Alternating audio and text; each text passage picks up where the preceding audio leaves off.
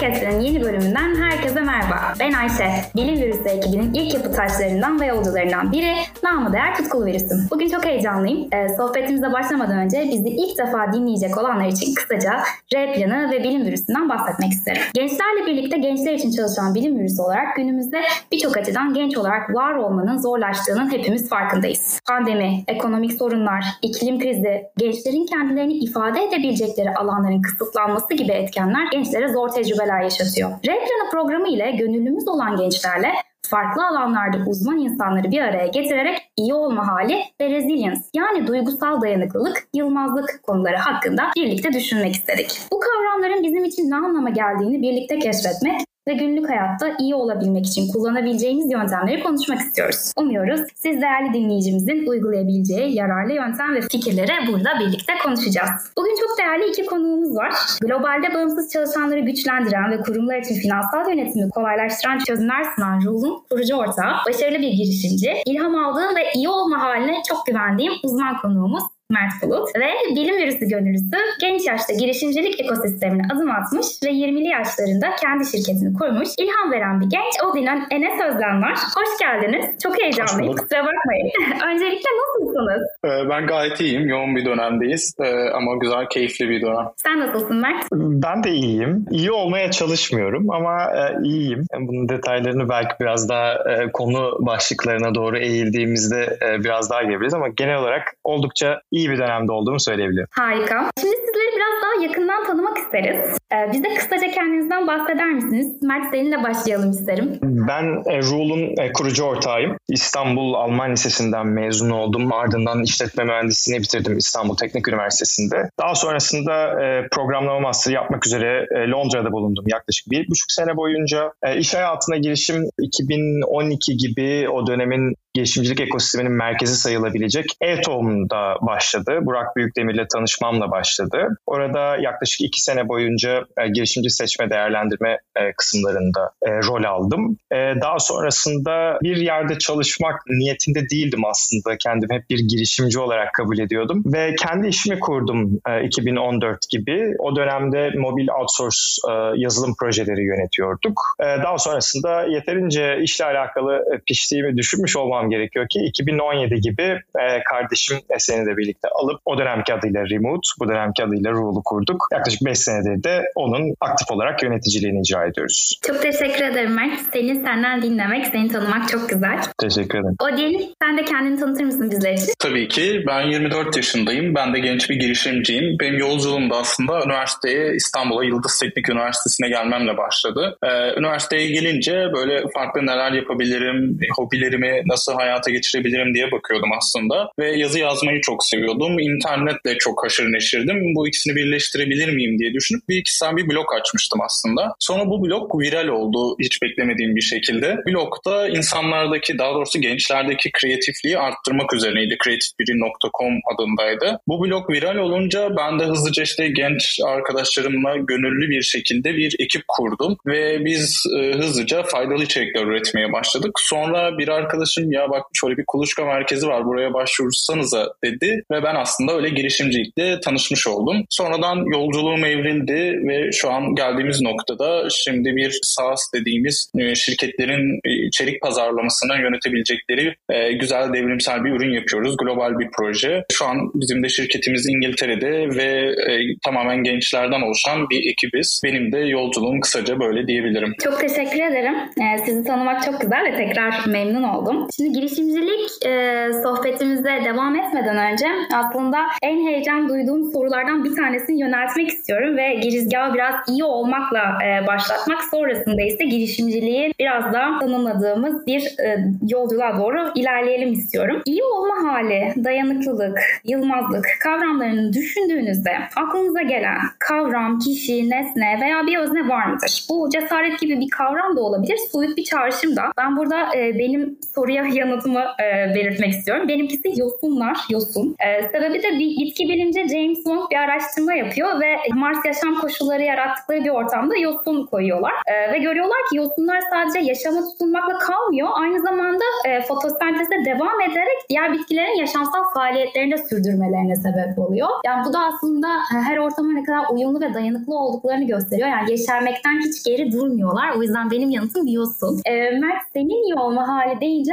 aklına ne geliyor? Evet, ben bunun üzerine bir hayli düşündüm aslında. Çünkü aslında e, biraz hani bu modern şehir hayatının getirdiği kavramlardan da bir tanesi olarak e, görüyorum, değerlendiriyorum iyi olma halini ve açıkça söylemek gerekirse biraz da temkinli yaklaştığımı söylemem gerekiyor. Çünkü özellikle gençlik dönemlerinde felsefeye biraz mail etmiş ve bu konuyla alakalı olarak biraz okuma yapmış biri olarak bu dönemde yaşadığımız e, bazı kavramların ortaya çıkması, bazı kavramların e, biraz daha amacından farklı kullanılması gibi sonuçların o felsefe yapmama boşluğundan kaynaklandığını düşünüyorum. Dolayısıyla bu gibi yani herkesin bir noktada her yere istediği yere çekebileceği kavramlara e, bir tık mesafeli yaklaştığımı söylemem gerekiyor. Bir de özel özellikle yeni medya düzeniyle birlikte de aslında işte ilgi dünyamızın veyahut işte boşa giden e, merakların e, diyelim yarattığı da bir değişik de bir karanlık var. E, bu sebeple bu kavramlar odağında biraz daha çerçeveyi net çizmek ve ayaklarını yere oturtmanın sağlıklı olduğunu düşünüyorum. Yani öncelikle iyi olma halini kim için, neden ve hangi bedelde gibi temel soruları sorarak ben yorumlamak gerektiğini düşünüyorum. Konuyu konuyu biraz bu perspektiften ele alınca ben şöyle bir benzetmeyle karşılaştım aslında hafızamda, bilinç altında. E, çok sevdiğim bir roman ve tahmin ediyorum ki burada da e, aranızda okuyanlar vardır. Milan Kundera'nın Var Olmanın Dayanılmaz Hafifliği. E, benim için çok belirgin bir e, hayat e, öğretisi sunuyor aslında. Orada orada şu ele alınıyor. Hafifliğin ağırlığı e, versus ağırlığın hafifliği gibi bir konu. Ben bunu şöyle yorumluyorum. Yani e, nasıl ki siz mesela çok çalıştığınız, çok e, yorulduğunuz bir günün ardından böyle değişik bir rahatlama, bir hafifleme hissedersiniz. E, aynı şekilde mesela çok başıboş geçirdiğiniz, istediğinizi e, yapamadığınız bir günün ardından da yapamadıklarınızın ağırlığı aslında omuzlarınızdadır.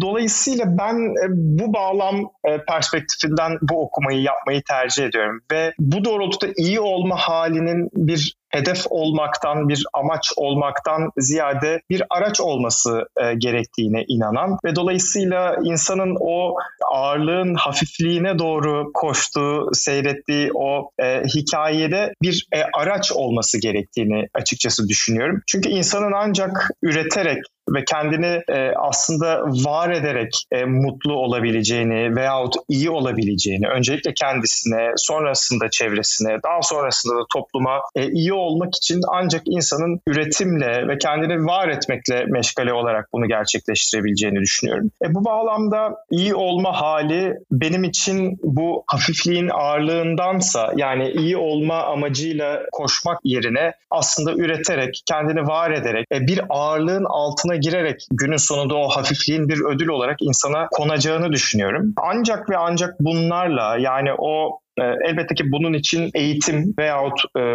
felsefi ve kültürel e, derinliğin insanı bu amaçlar doğrultusunda biraz daha hızlı koşmasını e, sağlayacağını düşünüyorum. E, bu perspektiften de insanın ancak kendini geliştirerek, üreterek o ağırlığın hafifliği diyeceğimiz şeye varacağını düşünüyorum. Bunun da beraberinde o dayanıklılık ve yılmazlık e, dediğimiz şeyin sonuç olarak geldiğini düşünüyorum. Benim kafamda bunlar canlandı açıkçası bu konudan e, bahsedince. Çok çok teşekkür ederim Mert. Hep böyle aslında üretmek kelimesini duydum. Çok farklı bir bakış açısıyla aslında o kendimizi zorlama veya bir şeye tutunma halinden aslında süreç içerisinde olmanın, bunu bir araç olarak görmenin ve e, biraz da hafifliğin tadını çıkarmanın ve üretmenin öneminden bahsettin.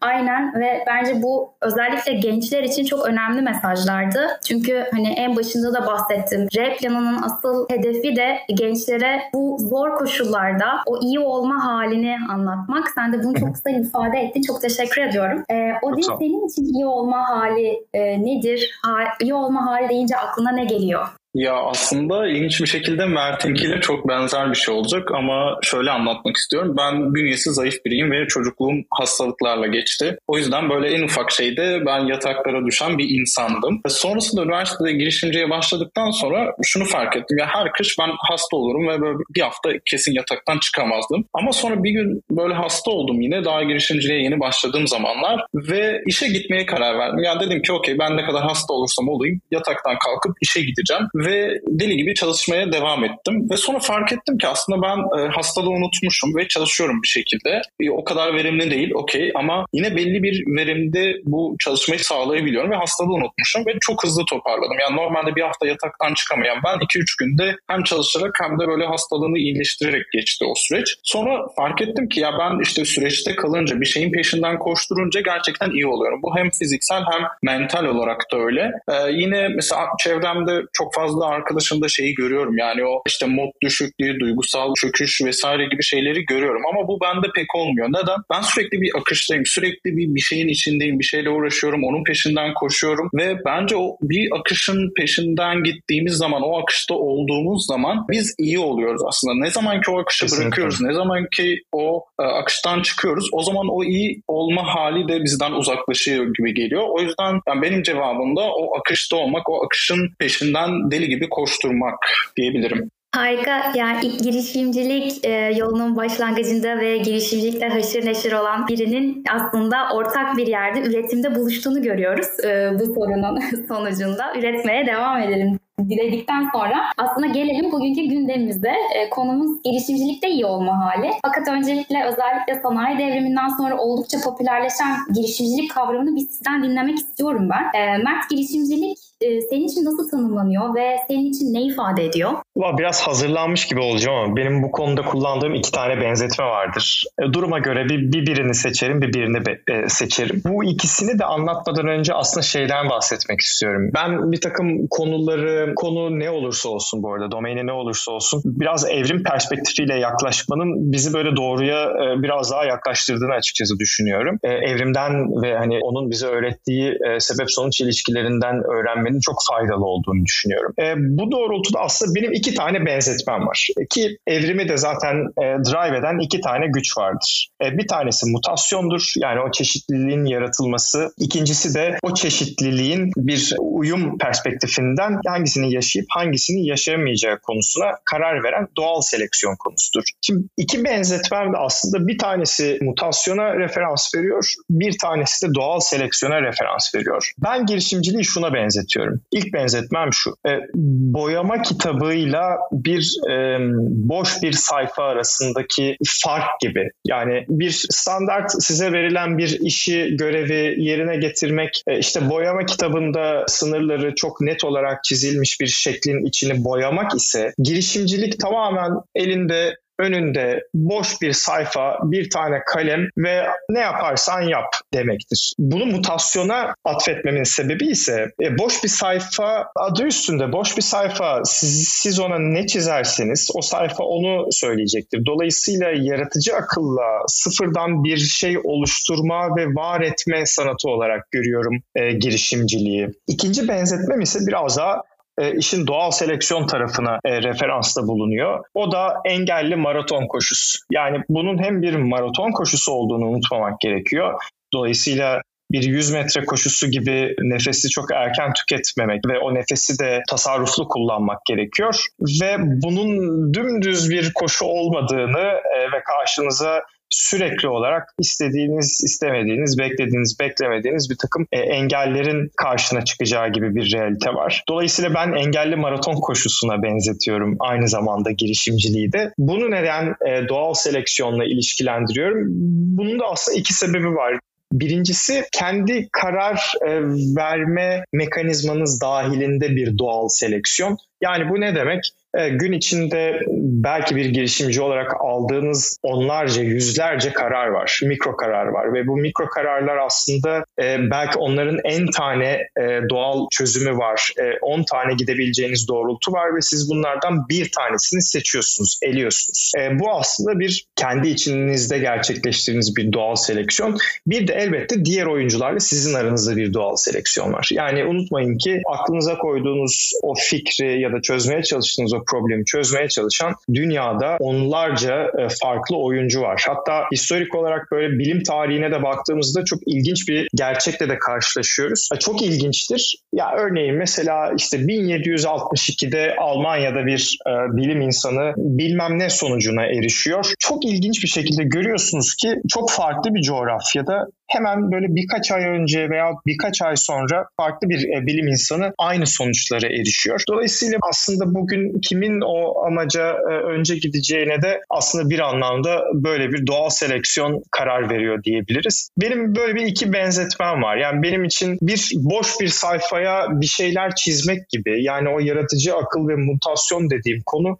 İkincisi ise e, o boş sayfaya gittiğiniz, e, boş sayfaya çizdiğiniz hikayeyi kimlerden daha önce çiziyorsunuz ya da nasıl daha iyi çiziyorsunuz? Bu da e, oradaki seleksiyonla alakalı bir konu. Ben girişimciliği aslında en temelinde böyle yorumluyorum ama elbette ki girişimcilik benim için tam olarak ne demektir derseniz girişimcilik otonomidir, kendi kararlarını vermektir, e, kendi hikayeni yazmaktır. Ben de tam olarak bu amaçlarla bu yola baş koydum diyebilirim. Mert çok teşekkürler. Yani sen anlatırken ben de gerçekten e, sosyal girişimcilik yolculuğumu düşündüm ve bu iki benzetmenin de aslında ne kadar doğru ve ne kadar e, böyle e, nasıl desem çok doğru bir tanımlama olduğunu anladım. Çok teşekkür ederim. E, ben teşekkür ederim. O değil peki girişimcilik senin için nasıl tanımlanıyor? Senin için ne ifade ediyor? Bir de senden dinleyelim. Ya bu kadar güzel iki tanımlamadan sonra ben ne desem şu an böyle şey kalacak gibi hissediyorum ama bence çok iyi özetledi yani Mert sağ olsun. Özellikle o ilk kısma çok katılıyorum. Yani ya bir sınırları belli bir şey var onu boyayacaksınız ya da boş bir sayfayı kendinize göre dizayn edeceksiniz. Ben buna yüzde yüz katılıyorum. Ve ben o boş sayfayı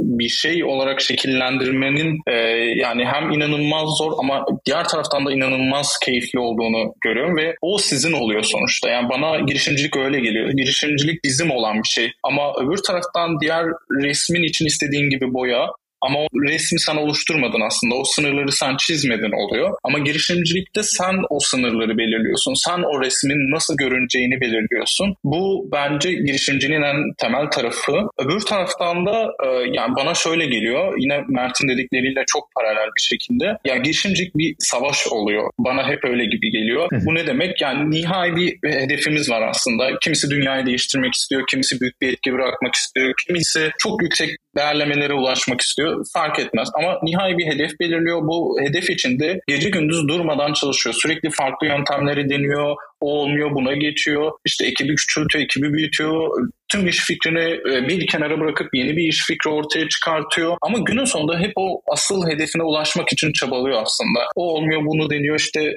Mert'in dediği gibi 10 tane farklı karardan birini seçmesi gerekiyor. O kararın sonuçlarına göre farklı kararlar alması gerekiyor ve bu bana hep savaş gibi geliyor. Yani bir taktik savaşı gibi aslında. Hayatta bizim aramızda ve o hedefe ulaşmak için gerekenler arasında gibi geliyor. O yüzden ben biraz öyle bakıyorum ve bu hani keyifli bir savaş. Yani bir düşmana karşı değil de bir hedefe ulaşmak için olduğundan dolayı bana çok keyifli bir savaş olarak geliyor ve günün sonunda dediğim gibi en son tabloyu biz belirliyoruz ve o tabloyu bizim belirlemenin hazzı bence inanılmaz. Girişimcinin bence kilit noktası da burası. Kesinlikle. Yine aslında birbirine paralel e, iki düşünce ve iki yanıt almış olduk. E, bu da aslında girişimcinin değerlerine baktığımızda ortaya çıkan bir yolculuk olarak görüyorum ben bunu. Şimdi aslında bir önceki soruda e, iyi olma halini konuştuğumuzda ikiniz de üretim demiştiniz ama yine paralel bir soru olacak. Fakat girişimcilik nasıl bir iyi olma hali getiriyor size ve bu maddi kazancın yanında zihinsel bir tatmin de getiriyor mu? Mert dilersen yine senden başlayalım. Ee, benim girişimci olarak amaçlarımdan e, bir tanesi belki de başlıcası e, otonomi elde etmek, kendi otonom alanımı kurmak e, ve en nihayetinde kendimi gerçekleştirmek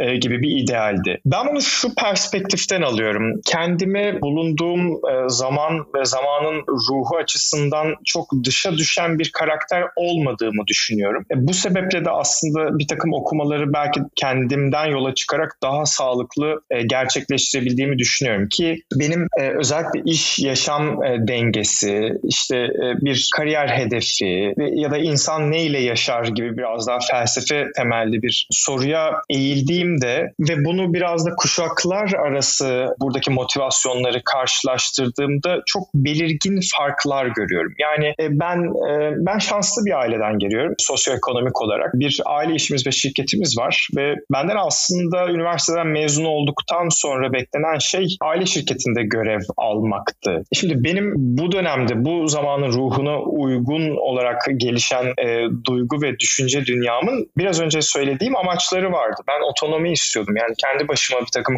kararlar al, alıp vermek ve bunların sonuçlarına katlanmak istiyordum. Yani pozitif ya veya negatif. Ve elbette ki kendimi gerçekleştirmek gibi bir idealim vardı. Ve bunları bir e, e, üst jenerasyonun e, mensubu olan birine bunları anlatmak ve kabul ettirmek kolay olmayabiliyor. Yani şuna gelmeye çalışıyorum aslında. Her jenerasyonun, her e, zamanın kendi ruhu, beklentileri ve bir takım dinamikleri var ve aslında 2000'ler civarında doğanlar yani biraz daha 1980 sonrası 1990 sonrası olan grubu ortak bir potada aldığımızda şöyle bir şeyle karşılaşıyoruz. Geçmiş jenerasyonların karşılaştığı problemlerden görece daha az problem setiyle e, karşı karşıya gelmiş ve bu sebepten ötürü biraz daha az belki de piştiğini söyleyebiliriz e, bu, bu jenerasyonun. İster istemez biraz daha az problemle karşı karşıya kalıyor olmak demek. Az problemden kastım da kimsenin problem setini küçümsemek için söylemiyorum ama işte boomer vesaire dediğimiz e, jenerasyonlar işte savaş dönemi ve savaş sonrası o problemleri, ekonomik problemleri e, göğüsleyen e, jenerasyonlar ve dolayısıyla problem setlerine baktığımızda çok daha gerçekçi, çok daha hayatın kendisinden bir takım e, köken alan, biraz daha e, ete kemiğe bürünmüş problemler. Ama daha modern dönemlere geldiğimizde, teknoloji e, çağına doğru geldiğimizde aslında kişinin kendi hayatındaki problemlerin şekil değiştiğini, değiştiğini, dönüştüğünü görüyoruz. Bu da kişilerde farklı bir duygu ve motivasyon dünyası yaratıyor. Yani belki 1950'li yıllarda doğan birine ya ben kendimi gerçekleştirmek istiyorum demeniz çok fazla bir şey ifade etmeyebiliyor ama bu sizin kendinizi gerçekleştirme idealinizin olmadığı ya da bunun anlamsız olduğu anlamına maalesef gelmiyor. Demek istediğim şey girişimcilik sadece yani biraz önce Odin de söyledi hani kişinin amacı e, para kazanmak da olabilir. İşte büyük ticket size'a büyük yatırımlar almak vesaire e, bunlar olabilir ama bunların e, yanında muhakkak ve muhakkak kişiye iyi gelen, kişinin kendi kararlarını alabildiği, kendi kaderini kendi tayin ettiği otonom bir kişisel özgürlük alanına sahip olması bence girişimciliğin ve girişimcilikle birlikte belki de serbest çalışmayı da ortak e, bir potada e, almak gerekir. Serbest çalışmanın en büyük motivasyonlarından bir tanesi olduğunu düşünüyorum. Bunun hatta ve hatta yani girişimcilere sorarsanız bu konuyla alakalı çok net ve somut bir e, araştırmayla ben karşılaşmadım ama öyle bir çalışma yapıyor olsak herhalde buradaki temel motivasyonun tıpkı bende olduğu gibi biraz daha otonomi ve o kişisel özgürlük alanını oluşturmak ve kendini gerçekleştirmek gibi biraz daha ulvi ve soyut amaçlarda toplandığını göreceğiz diye tahmin ediyorum. Böyle cevaplayabilirim. Çok teşekkür ederim Mert. Ee, biz de şimdi hatta bilim virüslerine baktığımızda yani maddi kazançtan ziyade gençlerin artık kendini gerçekleştirebildiği, evet. hayat amaçlarını e, bulabildikleri ve e, kendi seslerini var edebildikleri ve seslerini haykırabildikleri ortamlarda çalışmak veya bu ortamları yaratmak üzerine gittiklerini görüyoruz. Senin de bu anlattığın bununla paralel olarak kendini gerçekleştirme yolculuğunun buradaki en büyük motivasyon olduğunu görüyorum. Teşekkür ederiz yanıtın için. Odin Emin aynı soruyu sana da yönlendireceğim. Heyecanla senin de yanıtını bekliyorum. E, girişimcilik e, senin için nasıl bir olma hali getiriyor ve e, maddi kazancın yanında zihinsel bir tatmin de getiriyor mu? Ee, ya şöyle ilk şeyi cevaplayayım. Yani iyi olma halini getiriyor yani ilk başta da bahsettiğimiz gibi ama şunu atlamamak lazım. Yani girişimcilik bence çok yıpratan da bir süreç bir taraftan. Yani inanılmaz yıpratıyor. inanılmaz mental çöküşler oluyor. Ee, işte e, farklı farklı sorunlar yaşayabiliyoruz. Bunlar bunlar çok çetrefilli, çok farklı alanlarda da olabiliyor. Bu yüzden her zaman iyi hal getiriyor mu? Hayır. Ama günün sonunda Mert'in dediği gibi o kendini gerçekleştirme yolculuğu olduğu için evet iyi hissediyoruz, iyi oluyoruz. Diğer taraftan maddi kazancın yanında zihinsel tatmin getiriyor mu da ben daha maddi kazancı o kadar çok yaşayamadım. Ekibim var. Merak ee, etme o değil. Biz de yaşayamadık henüz.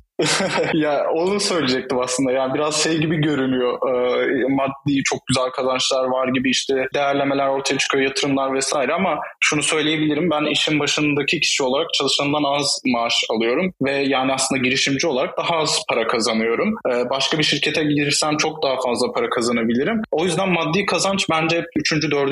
planda oluyor bizim gibi insanlar için. Onun yerine Mert'in de dediği gibi kendini gerçekleştirme, iyi bir noktaya gitme, varoluşunu kanıtlama diyebilirim. Orası oluyor aslında bizi tatmin eden ve iyi eden taraf. Bunun dışında şöyle de bir örnek verebilirim gençler tarafında. Ee, benim ekibim tamamen gençlerden oluşuyor ve o dediğin aslında gençlerin kendini gerçekleştirebileceği yerlerde çalışmasına çok güzel bir örnek bizim şirket. Çünkü ben böyle çok iyi gençleri farklı farklı yerlerden transfer ettim ve ekibim gerçekten çok iyi ve çok iyi teklifler geliyor. Yani maddi anlamda iki kat, üç kat maaş teklifi alan ekip arkadaşlarım var ama hiçbiri gitmiyor. Neden? Çünkü bizim şirkette kendini gerçekleştirebiliyor. Bizim şirkette daha özgür. Bizim şirkette daha kendine yönelik bir e, rota çizebiliyor. O yüzden onlar farklı bir yöne gitmek istemiyor. Bu yüzden ana motivasyon bence de o kendini gerçekleştirme, kendi yolunu çizebilme tarafı diyebilirim. Çok teşekkürler Odin. Sonraki sorumu o zaman ilk sana yönlendirmek isterim. Çünkü aslında anlattıklarına çok ilişkili. Girişimcilikte biraz zorluktan bahsettin, zorlanma olduğundan bahsettin. Peki sence bu zorlanma ve başarısızlık veya belki çapayla geçen yolculuk e, insanı daha resilient, daha dayanılmaz yapıyor mu? Ya kesinlikle yapıyor. Yani Nietzsche'nin sözü var ya öldürmeyen acı güçlendirir diye. Ben ona yüzde yüz katılıyorum. Yani çok çok zor süreçlerden geçiyoruz. Çok sefer bırakma eşiğine bile geliyoruz hatta bence. Ya artık vaz mı geçsek eşiğine bile geliyoruz. Ama ne zaman ki ben şunu gördüm. Yani büyük bir zorluğu atlatabildiğim dönem sonraki süreç benim için çok iyi oluyor. Yani çıktısı inanılmaz iyi oluyor.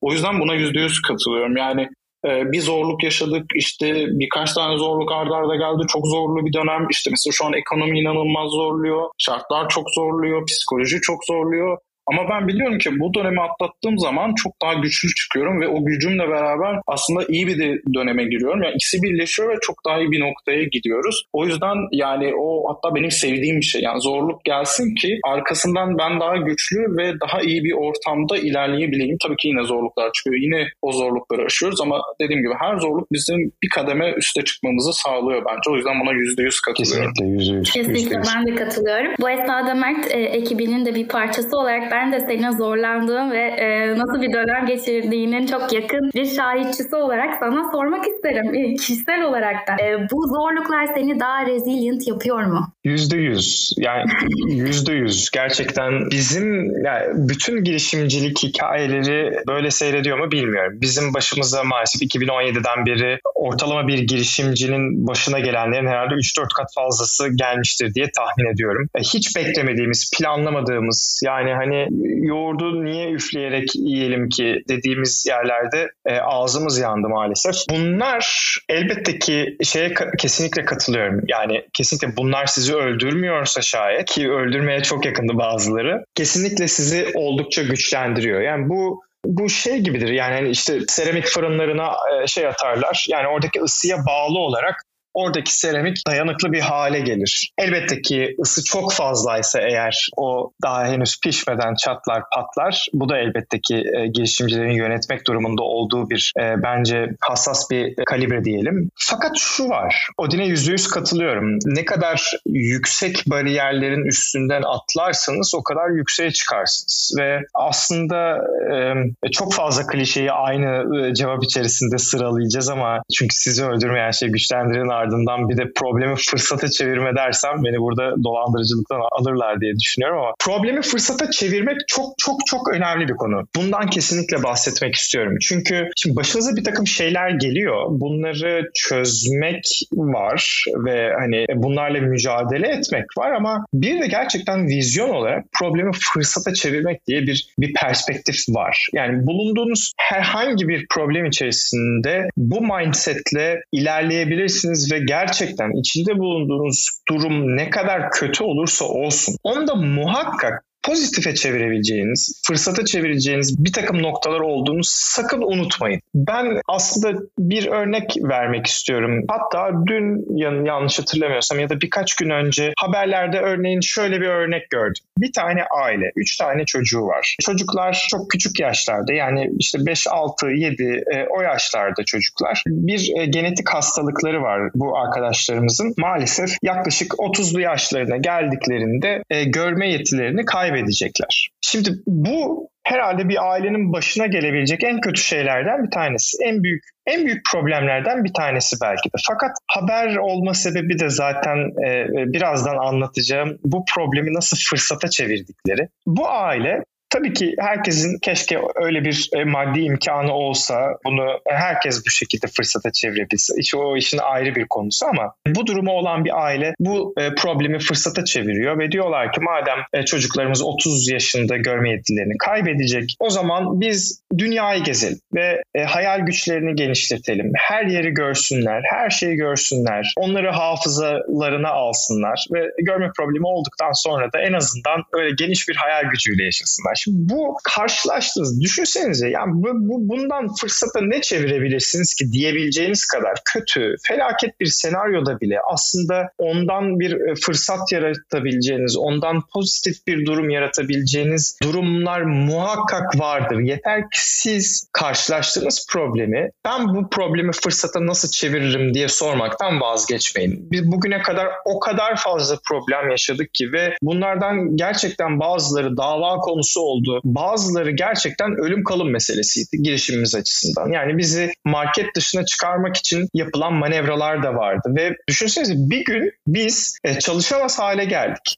ve yaklaşık olarak birkaç hafta boyunca da opera edemedik. Ve eğer problemi çözemeseydik ve hatta fırsata dönüştürerek bunu bunu bir fırsat bilip e, bunu bir fırsata çeviremeseydik bugün burada bu konuşmayı da yapmıyor olurduk. Ben de bugün rule e, diye bir şey de olmazdı ve onun başında da olmazdım. Dolayısıyla kesinlikle ve kesinlikle bu problemleri aman Allah'ım bu problem başıma neden geldi diye sorgulamaktansa ben bu problemi nasıl fırsata çeviririm diye sormak sizi bir değil e, 10 adım ileri taşıyacaktır. Çok güzel. Mert e, iyi olma halini üretmekten bahsetmiştin. Tam da yine aslında anlattıklarında bu sorunları, bu problemlerin içerisinde de bir çözüm üretimiyle nasıl kendin için fırsata çevirme ve nasıl kendin için daha iyi olma halini dönüştürdüğünü anlattın bize. Çok teşekkürler. Şimdiki sorum aslında özellikle senin için. Çünkü Rule ekibinin de üzerinde durduğu ve üzerinde çalıştığı konulardan bir tanesi geek ekonomisi. Ee, evet. Bu yeni ekonomi ve bu dinamik alan gençlerin daha iyi olmasını mı sağlıyor yoksa belirsizlik ve değişkenler gençleri stres ile mi baş başa bırakıyor?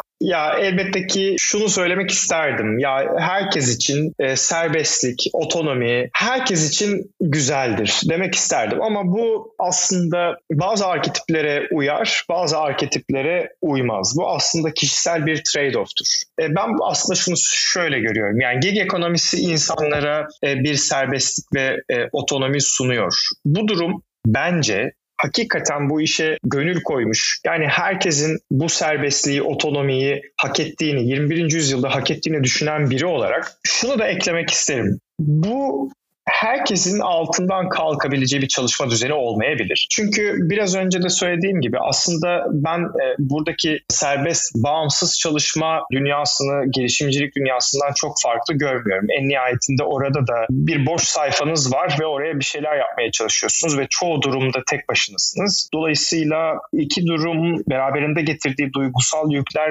bakımından bence çok paralel. Ve iki durumda yani nasıl ki herkes girişimci olamazsa aynı zamanda herkesin de çok serbest çalışma dünyası için uygun olmadığını düşünüyorum. Bu çünkü e, biraz önce bahsettiğim gibi bir trade-off. Yani her şey bir bedeliyle birlikte geliyor ve otonomi ve serbestlik de kendini idare etme becerisi ve dayanıklılık gerektiren bir durum. Bu niteliklere sahip olmayanlar için hem girişimcilik hem de bağımsız çalışma oldukça zorlayıcı ve stresli olabilir. Bunu bence dikkate almakta e, fayda var. Ama hani ilk soruda da aslında söyledik ya yani Yani hafifliğe giden yolun da ağırlıktan geçtiğini ve elde edeceğimiz ya da etmek istediğimiz özgürlükler için bir takım bedellere katlanmak gerektiğini ben e, unutmamak gerektiğini düşünüyorum. Bu özetle e, başta da söylediğim gibi e, kişisel bir trade-off olduğunu düşünüyorum. Ama otonominin kendi kararlarını kendi başına alabilme halinin e, getirdiği e, o dayanıklık, duygusal dayanıklılık ve ve huzur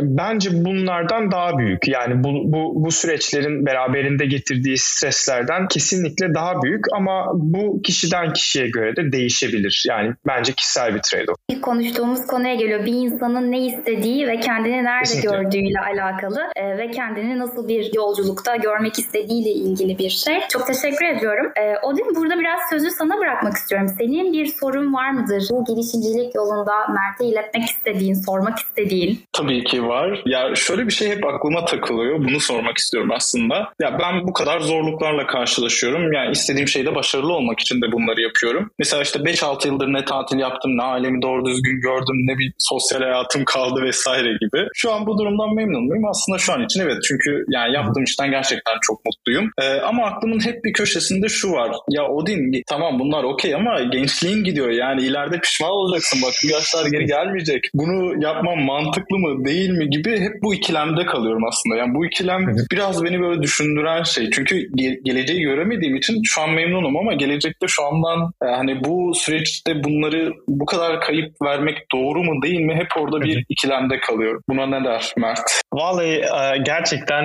hiçbir fikrim yok. Ya şunu söylemek isterim aslında. Bu soruyu bana pekala işte son 4-5 e, senesini bir işte çalışıp çok yoğun bir tempoda çalışan arkadaşlarım da aynı soruyu sorabiliyor. Yani insan biraz da kendisinde ne yoksa onu merak ediyor ya. Aslında hepimiz benzer eforlardan geçip çok benzer stresleri yaşayıp çok benzer sorgulamaları yapıyoruz diye düşünüyorum. Bence burada bu noktada önemli olan şey e, insanın gerçekten neyle mutlu olacağını keşfetmesi, bilmesi, anlaması. Bu da bazen bir ömrün içinde bile çok herkese nasip olmayabiliyor aslında. Bence oradaki konu kişisel farkındalığı arttırmak ve bunu tabii ki hani Odin özelinde söylemiyorum. Odin bu noktada hani girişimcilik hikayesine başlamış, belli bir yol kat etmiş ve bu sürtünmeleri zaten hali hazırda e, yaşayan e, biri ama biraz daha e, genç arkadaşlarımıza bir hani çıkış noktası illa sunmak gerekiyorsa ki böyle bir çıkış noktasının somut olarak var olduğundan çok fazla emin değilim. Ama en azından buradaki karanlık ve hani toz bulutunun içerisinde biraz daha rahat yol bulabilmek için kesinlikle ve kesinlikle insanın kişisel gelişiminde o kültürel ve felsefi derinliği yakalaması gerektiğini ve bir takım kavramlar özelinde kalabalıkların içerisinde değil ama gece e, yastığa başı koyarken bir yarım saat 40 dakika bu kavramların etrafında gerçekten insanın kendi içinde kalbinde ne istediğini, e, nereye gitmek istediğini e, kendi içinde debate'lere tabi tutarak yorması gerektiğini düşünüyorum. Özellikle 20-25 yaş aralığının bu konuda en değerli yaş aralığı olduğunu düşünüyorum. Çünkü ben bu arada yani bir insanın ortalama bir insan insanın 25 e, yaşına kadar kendi dünya görüşünde ya da entelektüel derinliğinde e, çok ciddi bir yol kat etmiş olması e, gerektiğini düşünüyorum. Ancak ve ancak bu konular etrafında düzenli ve sistematik olarak kafa yormanın insanın gönülden ne istediğini yani bir takım trendlere kapılmadan yani işte herkes video çekiyormuş yok işte bir ara herkes girişim kuruyordu şu an herkes YouTube videosu çekiyor. Eğer bu trendlere bağlı olarak e, bir hayat planlaması yaparsanız sanırım hiçbir zaman tam olarak mutluluğu elde edemezsiniz. Ama e, eğer ben ne yapmak istiyorum, benim adım soyadım bu dünyada neden var, ben bunun hakkını nasıl veririm e, diye kendini sorup esaslı cevaplar almak sanırım bu konuda biraz daha insanı belirgin bir hale sokuyor. Ama Odin yani ben e, aynı soruyu emin ol benden herhalde bir, bir 7-8 yaş daha büyük veyahut daha tecrübeli olan bir girişimciye aynı şekilde ya da çok benzer bir şekilde sorabilirim ve bütün cevap verenler de bu böyle işte atıyorum 70-80 yaşına kadar biz bunu regresyona tabi tutsak sanırım herkes aynı belirsizlik içerisinde biraz cevap verir diye kaçamak bir cevap vermiş olayım. Çok teşekkür ederim. Bu esnada artık yavaş yavaş sona doğru yaklaşıyoruz. Çok keyifli bir sohbetti benim için. Şimdi dinleyicilerimiz için de ilham olacağına inandığım o son sorumuza geliyoruz. Aslında akış esnasında yanıtlarını bulabileceğimiz ama sizden bir dinlemek istediğimiz. E, siz iyi olabilmek için neler yapıyorsunuz ve kısaca sizin hayatınızın R planı nedir diye sorsam. Odin bu sefer senden başlayalım. en zorunda bana geldi. ya şöyle ya eskiden çok fazla şey yapabiliyordum aslında. Örneğin işte günde yarım saatimi ben sadece düşünmeye ve kendimi tekrar keşfetmeye ayırıyordum. Ya da yılda birkaç hafta yani maksimum iki hafta inzivaya çekildiğim dönemler oluyordu. Yani sosyal medyayı her şeyi kapatıyordum ve tekrar kendime böyle bir dışarıdan bakmaya çalışıyordum. Ben nereye gidiyorum? Yolum doğru mu? Yolumu kaybettim mi gibi yapıyordum. Bunun inanılmaz faydasını gördüm. E, şu son, son zamanlarda da şunu yapıyorum aslında. E, daha çok sevdiğim ne var? Neyi yapmaktan hoşlanıyorum? Onlara bakmaya çalışıyorum. İyi hissetmek istediğim zaman ve iyi hissettiğimi düşündüğüm zaman aslında. Bu işle de haşır neşir olmak. Bazen oturuyorum işte sabaha kadar çalışıyorum. Bu beni gerçekten iyi hissettiriyor. Ama bazen de e, yani oturup bir kitap okumak da bana iyi hissettiriyor. Çünkü ben kitap okumayı seviyorum günün sonunda. E, o yüzden orada biraz daha kendime yönelik e, çözümler bulmaya çalışıyorum.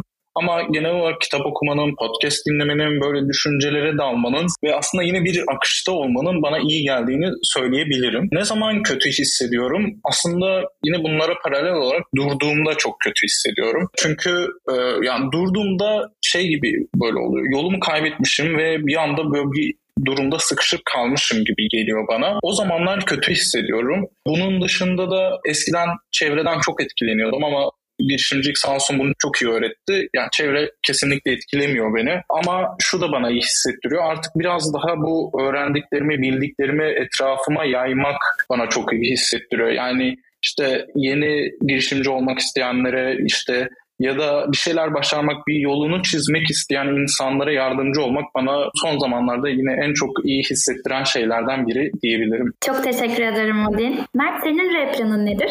Açıkçası ben sanırım biraz önce söylediklerimle paralel olarak şunları ifade edebilirim. Kesinlikle ve kesinlikle ürettiğimde, üretken olduğumda bir potansiyelim varsa o potansiyelimi realize ettiğimi düşündüğümde mutlu oluyorum. Tam tersi e, vaktimi boşa harcadığımda, işe yaramadığımı düşündüğümde e, o zamanlar işte e, kötü hissettiğim e, dönemler genellikle o dönemler oluyor. Ve çok ironik bir şekilde bu arada insan kötü hissettiği zaman iyi olma halinin peşinden bence fazla koşuyor ve bunu bir amaç odaklı yaptığında ve iyi olma haline doğru koşmaya çalıştığında ise iyi olma hali insandan giderek uzaklaşıyor e, gibi hissediyorum. E, ne zaman ki bir şeyler ürettiğinde, düşündüğünde ya bu illa başarmak anlamında olmamalı. Yani onu da altını çizmek isterim. Çünkü bir tane başarılı bir iş yapıyor olmak için belki 8-10 tane başarısız iş yapıyor olmak gerekiyor. Önemli olan şey üretmek, denemek, çabalamak. Bunlar insana iyi hissettirir. Ne zaman ki bunlar olmaz o zaman insan kötü hisseder. En azından ben kötü hissediyorum. Ben iyi olmadığımda, iyi olmadığımı hissettiğimde neler yapıyorum? Bu genellikle bende bir sıkışmışlık hali olarak tezahür ediyor. Yani içinde bulunduğum realite veyahut içinde bulunduğum realitenin kendi yorumum e, beni bazen sıkıştırabiliyor ve dolayısıyla bu durumdan çıkmak için ben genellikle oyunlardan faydalanıyorum. E, oyunun da zaten e, fonksiyonlarından bir tanesi de budur. Bir flow ve akış hali e, yaratmak e, ve kişi için farklı bir koşul seti, farklı bir fiziksel ya da sanal gerçeklik sunarak onun içerisinde bir akış halinde olmanızı sağlar. Genellikle ben bu sıkışmışlık içerisinde oyunları değerlendiriyorum ve oyun oynayarak e, aklımı, zihnimi e, biraz rahatlatıyorum. Elbette ki bununla birlikte güzel bir müzik, e, güzel bir film e, bunlar da beni genellikle rahatlatan şeyler e, oluyor. Çok teşekkür ederim Mert. Aslında yani ben de bütün bu söylenenlere çok katılıyorum. Bazen de insan sırf o iyi olma halini yakalamak için kendini bir çaba içerisinde buluyor ve evet. o çaba aslında insana iyi gelmiyor. Ve Patinaj burada da o iyi kesinlikle. olma halini aynen öyle. Yani orada biraz bir durup dinlenmek ve o senin de aslında söylediğin kendi farkında farkındalığınla birlikte bir dakika burada bir şey var. Burada bir problem varsa ben bunu nasıl çözebilirim? Ee, ne yapabilirim? Ondan sonra seni iyi hissettirecek şeylere doğru yöneltmek aslında o içimizdeki konflikte de engel oluyor.